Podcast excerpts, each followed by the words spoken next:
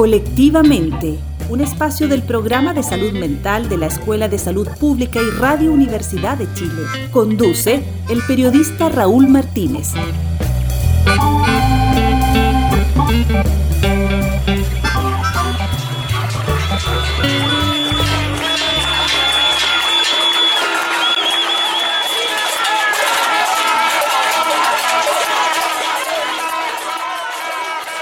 Este lunes 18 de octubre se cumplen dos años del salto del torniquete por parte de los estudiantes que encendieron lo que luego conoceríamos como estallido social y que aún hoy tiene repercusiones en la vida de nuestro país.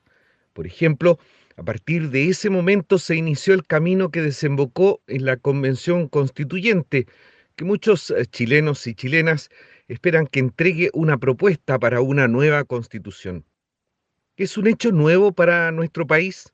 Lo consultamos al médico psiquiatra académico del programa de salud mental de la Escuela de Salud Pública de la Universidad de Chile y asesor de Price del Ministerio de Salud, Carlos Madariaga.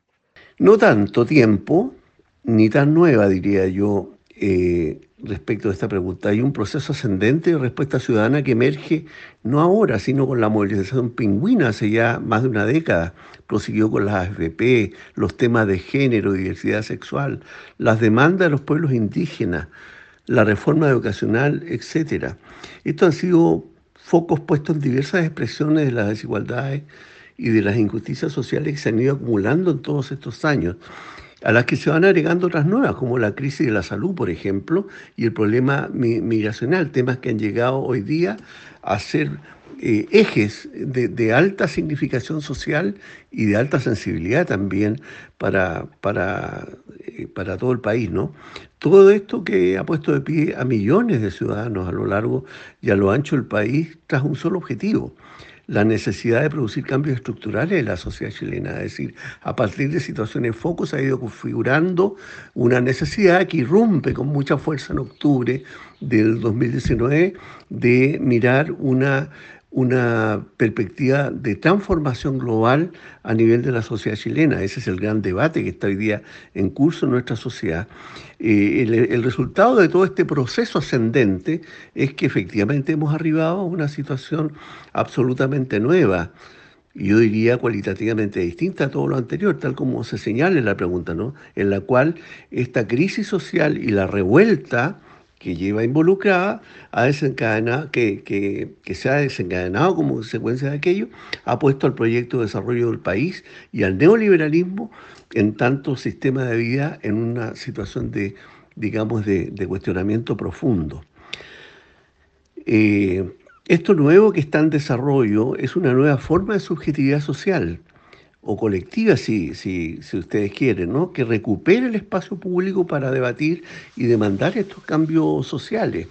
Eh, se trata de actores multifacéticos, son movimientos sociales, organizaciones de trabajadores, el movimiento feminista, representantes del arte y la cultura, los pueblos originarios, estudiantes secundarios, universitarios, etc. Es, es una, un campo de representaciones sociales de distintos sectores eh, y culturas de la sociedad que le da una tremenda riqueza eh, a, esta, a esta expresión. Eh, tan variada de sentimientos y de sensibilidades sociales y políticas en torno a esta necesidad de cambio. El foco último de todo este proceso está puesto en los derechos sociales, en la crítica al sistema, en una nueva constitución política del Estado, ¿no es cierto? Proceso que está hoy día caminando con, efectivamente, con, todo lo que es el proceso constituyente que está en desarrollo.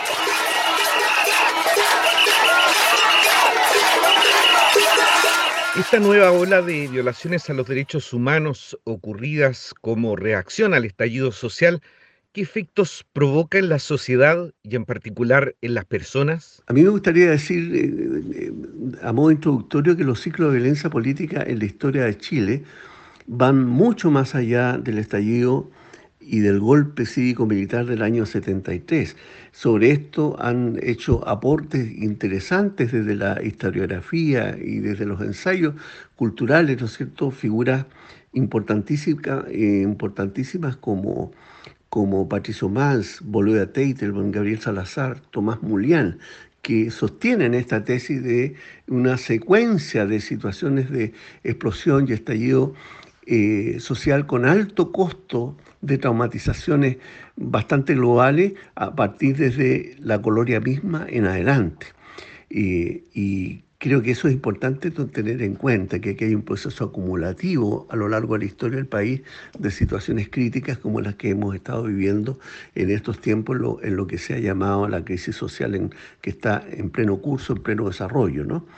Esto, estos fenómenos nuevos, la crisis social, el estallido de octubre, por lo tanto no cabe en tabula rasa tiene un efecto retraumatizante, reactiva el efecto doloroso, sufriente que se mantiene vivo a nivel de la conciencia colectiva en esta deuda de arrastre de sufrimientos acumulados eh, a lo largo del tiempo. Eh, y esto, esto, estos nuevos eventos lo que hacen es reagudizar los padecimientos, tienden a cronificarlos, deterioran la salud y afectan la subjetividad mediante la reactivación de las inseguridades, los temores, la apatía social, el ensimismamiento en el mundo íntimo y privado del hogar como mecanismos de autoprotección y de defensa frente a los riesgos de represión que vive la ciudadanía. ¿no? Eh, eh, un ejemplo de esto en el cual queda plasmado eh, estos retrocesos y este impacto negativo y tan disruptivo sobre ciertos sectores de la ciudadanía lo da lo que aporta el trabajo clínico y psicosocial de los equipos PRICE, que están desplegados, como ustedes saben, a lo largo y ancho del país, eh, atendiendo a las víctimas de lo que fue la represión política del Estado de Chile durante la época del terrorismo de Estado, donde aquí en el día a día, la atención de casos, desde el estallido de la crisis en adelante han vivido un repunte de la demanda de atención por reactivación de procesos de duelo, por vuelta a generar fenómenos sintomáticos de patologías que vienen cursando ya crónicamente o al menos en forma recurrente, desde hace muchos años en muchas personas que son usuarios de este programa.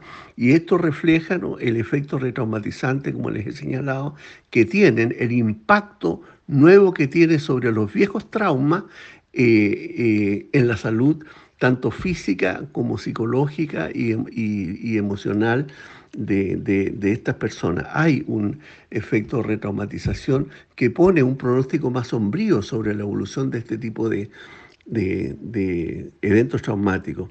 Y otro efecto que eh, también es necesario tomar en cuenta que, y que es de alta complejidad, para la producción de subjetividad en la sociedad chilena es la impronta que estos efectos traumáticos producen sobre las nuevas generaciones, aquellas generaciones que son hijos, nietos de quienes vivieron experiencias de traumatización aguda extrema, eh, como las que se vivieron en dictadura militar, que nacieron después de estas experiencias, pero que acumulan también, son depositarios del viaje transgeneracional de esta carga de traumas, ¿no? Y que producen fenómenos de afectación también sobre la salud, sobre todo sobre la salud mental de nuestra juventud, de nuestros adolescentes, y que se expresa con manifestaciones un poquito distintas a los efectos más directos del trauma cuando los sujetos han sido protagonistas directos de, de los fenómenos represivos. Este daño transgeneracional es un, es un desafío nuevo como problema de salud pública en el campo de la reparación para las víctimas, ¿no?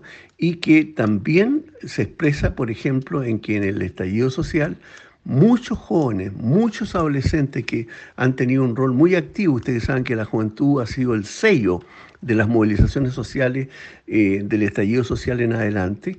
Eh, muchos de estos jóvenes y adolescentes son hijos y son nietos de personas que ya vienen cargando eh, el trauma de la dictadura militar. Por lo tanto, son sujetos de mayor vulnerabilidad a que las nuevas experiencias traumáticas produzcan también problemas serios a su salud y a su salud mental en particular.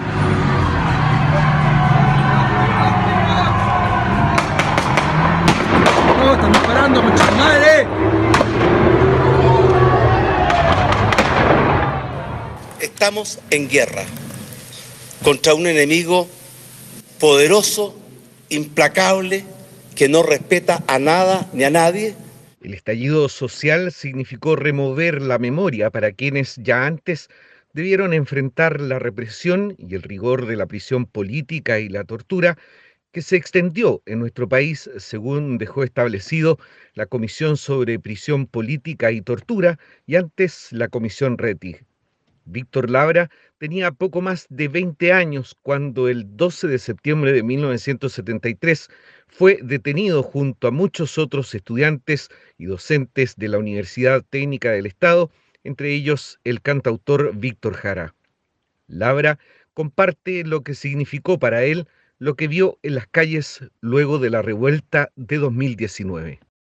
Yo creo que, bueno, a pesar de que son momentos y circunstancias diferentes, siento que en lo medular hay cosas que sí son comparables, como por ejemplo el rol de la juventud, especialmente ahora con el estallido social, la juventud ha tenido un rol preponderante en la lucha y en el salir a las calles, la lucha diaria, en hacer sentir su malestar dentro de las cosas que suceden, en reclamar dignidad, por ejemplo. Bueno, la juventud también de los años 70 también reclamaba esto, también querían cambiar la sociedad, también queríamos eso. Y también dimos una lucha durante muchos años. Ahora, los jóvenes que saltaron la barrera del metro y los jóvenes que también están en la primera línea, ahora, al igual que nosotros antes, nos decíamos que, eran, que éramos delincuentes, que éramos marxistas, que éramos terroristas.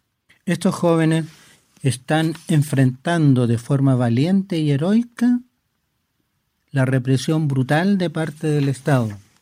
Y sin duda que muchos de ellos van a quedar marcados de por vida y también la juventud de hoy creo que va a quedar marcada de por vida lo que está viviendo, así como a nosotros nos marcó lo de la dictadura.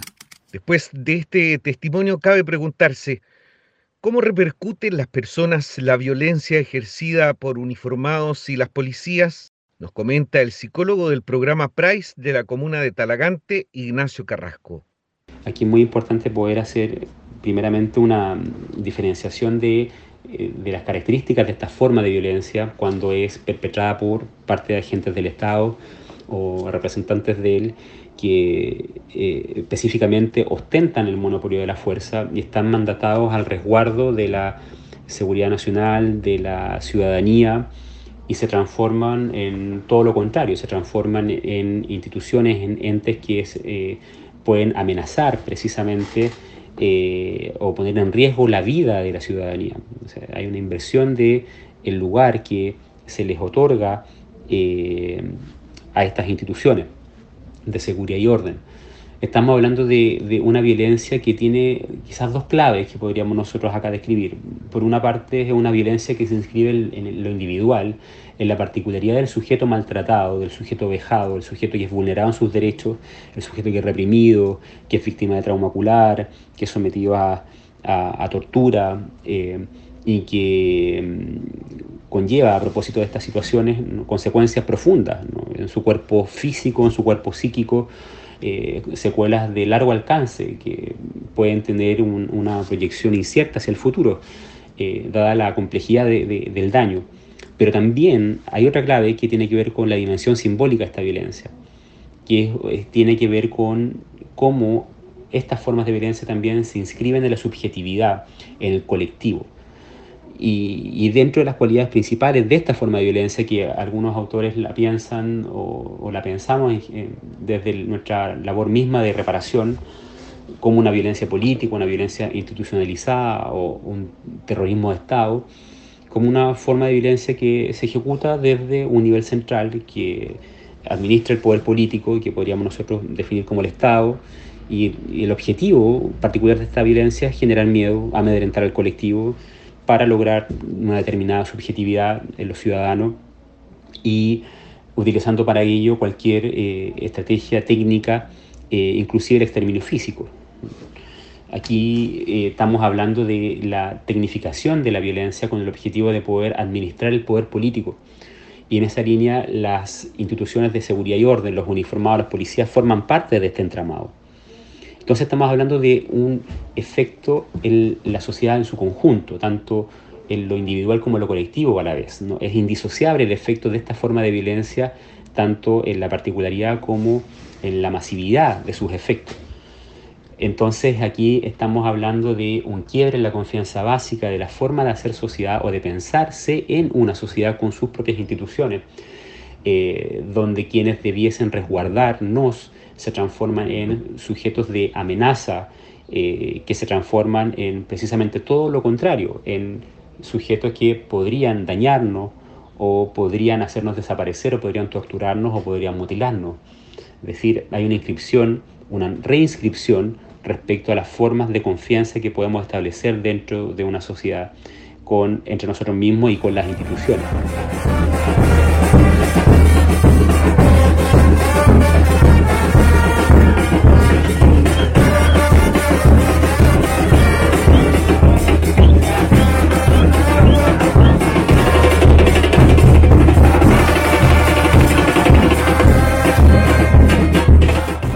Uno de los hechos que llamó la atención incluso de la comunidad internacional fue la decena de jóvenes, hombres y mujeres que fueron mutilados en sus ojos por los disparos eh, de las policías. Este hecho, ¿cómo traumatiza a estas personas? Nos responde el médico psiquiatra Carlos Madariaga.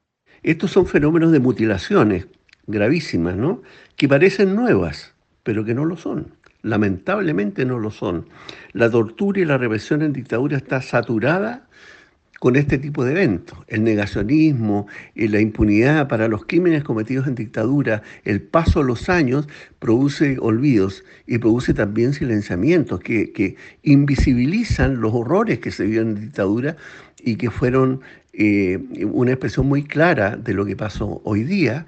Eh, los fenómenos que se han producido represivos en tiempos de, las movilizaciones del estallido están muy frescas en la retina, están mucho más claras y nítidamente registrados por la comunidad, producto de los avances tecnológicos que permiten que todo eso prácticamente que ocurre en la vía pública, alguien lo registra, alguien hace imágenes visuales de las cosas y se produce una aproximación mucho más directa con la magnitud que tienen en términos de, de, traumatización, experiencias tan horrorosas como las mutilaciones que se han vivido.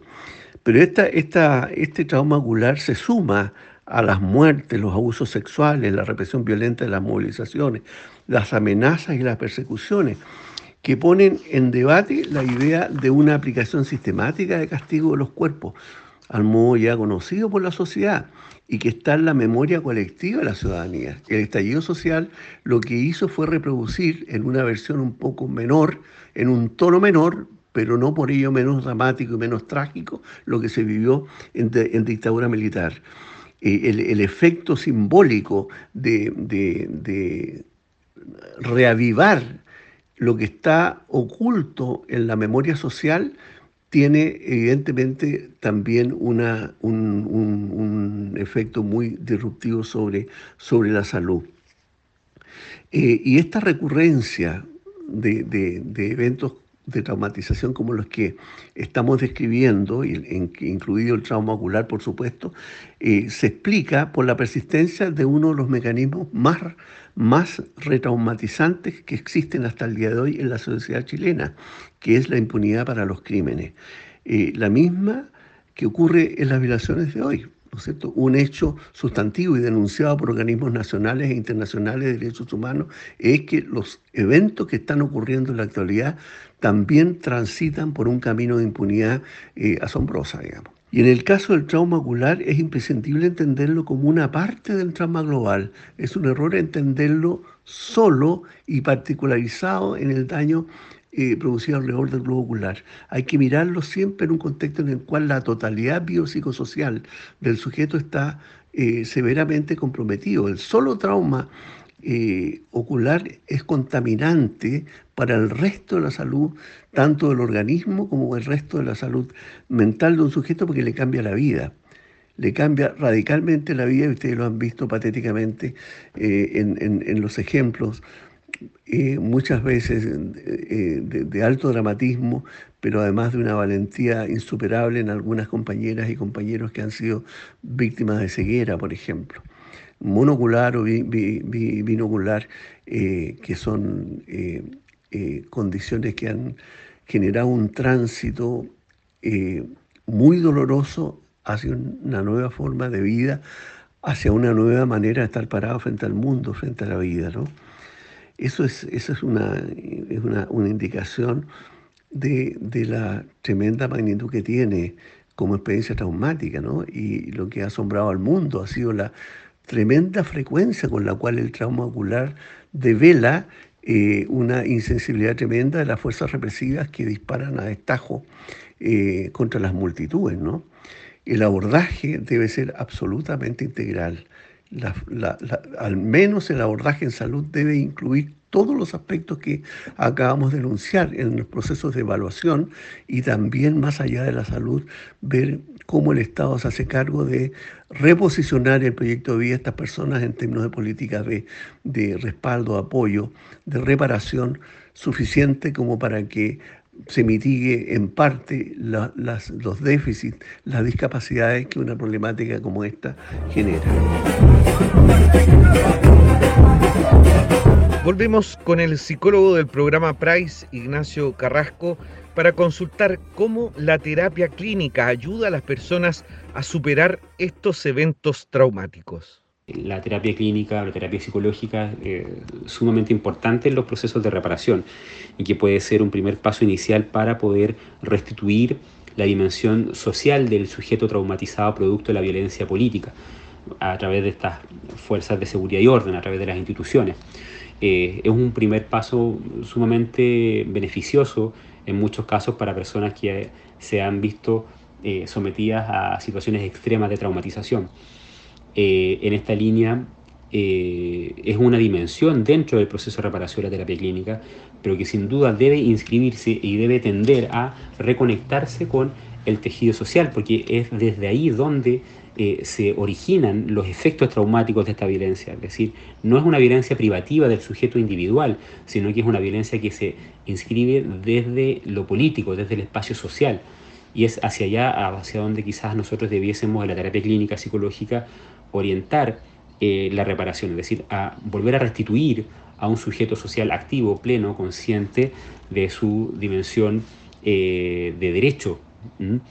Eh, no limitándolo y patologizándolo, es decir, enfermándolo a través de diagnósticos clínicos que pueden ser muy, útil, muy útiles para nuestro oficio, pero no prestan muchas veces mucha utilidad para las personas, sino que por el contrario terminan transformándose en estigmas que pueden ser más iatrogénicos que, que aportadores al proceso de reparación. Entonces, la terapia clínica es una primera instancia que puede ayudar a restituir ciertas confianzas, eh, las confianzas precisamente que se quebraron eh, en el campo de lo social. Eh, es un proceso complejo porque la dimensión y la profundidad del daño es muy, muy, muy intensa. genera un quiebre en, la, en el curso vital, se configuran cuadros psicopatológicos complejos de abordar y, que a ratos permanentes nos da la sensación de que son procesos muy frágiles, es decir, que frente a cualquier influjo eh, social, es decir, de lo que pasa en el contexto social, los procesos individuales pueden verse afectados, ¿no? Eh, en el denominado fenómeno de retraumatización, que uno, observa mucho en, en, la clínica de la reparación. Entonces, en esta línea, la terapia clínica ayuda, sí, ayuda mucho a las personas, pero es una primera instancia en donde nosotros debiéramos como clínicos orientar a, en los procesos a la restitución del sujeto pleno de derecho, más que a la privatización del daño o a la psicopatologización del sujeto. ¿no? Eh, hacia allá debiesen caminar los procesos de, de reparación. El derecho de vivir sin miedo en nuestro país el estallido social sacó a las calles a millones de personas en todo el país, todos compartiendo un sueño común, cambiar Chile. En las plazas y los parques se dieron encuentros espontáneos donde la gente comenzó a contar lo que le tocaba vivir cada día. Y nos empezamos a dar cuenta que el problema de uno era también de muchos, con algunos matices, claro, pero en el fondo tenían la misma matriz. El médico psiquiatra Carlos Madariaga nos comenta la importancia que tuvo como seres gregarios, seres que naturalmente vivimos en grupo, este nuevo reencuentro. Eh, gregario quiere decir vida en comunidad, vida con o junto a otros. Lo único que le hizo mal a la comunidad fue la violencia de Estado, desatada en su contra, no las movilizaciones sociales. Todo ello, las movilizaciones, todo lo demás fue muy valioso. La recuperación de la comunidad en tanto espacio de lo público, que se autoconvoca para un proceso de transformaciones sociales. Eso es muy sanador, además, es muy, muy reparatorio. El fortalecimiento de lo comunitario en tanto escenario de construcción de sociabilidades nuevas, deliberantes, propositivas, con vocación y capacidad eh, transformativa. Esto es darse cuenta el agente comunitario que puede ser un agente social, que puede ser un sujeto activo frente a la realidad que enfrenta. Eso tiene un efecto reparatorio, autorreparatorio y colectivamente reparatorio. Y eso es muy bueno. ¿Por qué? Porque lo que está puesto en el centro de las demandas sociales, como veíamos hace un rato, es una necesidad, una necesidad de construir eh, una, sociedad mejor. ¿no? Eh, esta, esta producción de un hacer colectivo tiene además este, este efecto de, de, nutriente, de un efecto protésico y proteico al mismo tiempo, para que el colectivo humano, sintiéndose protagonista de los procesos históricos, eh, desarrolle una, una, capacidad de convalidación ciudadana importante. Esto está en la base de lo que el sacerdote jesuita y psicólogo español asesinado en, Salvador en los años 80, Ignacio Martín Baró, señalaba con tanta fuerza, ¿no? Cómo el, cómo el trauma, cómo el drama, cómo la crisis profunda vivida en situaciones de traumatización extrema puede ser también una oportunidad de cambio, de cambio positivo, en que el sujeto se revisa a sí mismo y abandona una cierta pasividad frente a los hechos y se transforma en un actor social. El mayor éxito eh, que tiene eh, este, este proceso de estallido social es que puso en marcha un proceso constituyente y además hace que multitudes participantes en este proceso de movilizaciones se transformaron en protagonistas también del mismo. Y esto ha abierto esperanzas de imaginar colectivamente una nueva forma de convivencia social, una nueva estructura social que tenga como base los derechos humanos y los derechos sociales.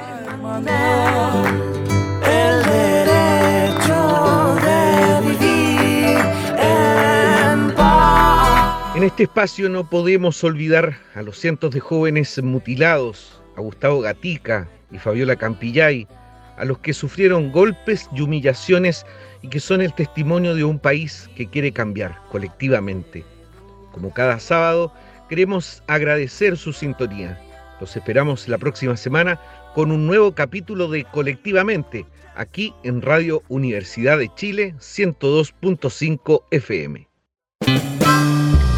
Colectivamente es un espacio del programa de salud mental de la Escuela de Salud Pública y de Radio Universidad de Chile en el marco de su convenio institucional Colectivamente es un espacio para abordar temas de salud mental en nuestro país y su objetivo es exclusivamente educativo y de difusión. Nos encontramos el próximo sábado a las 17 horas en el 102.5 FM.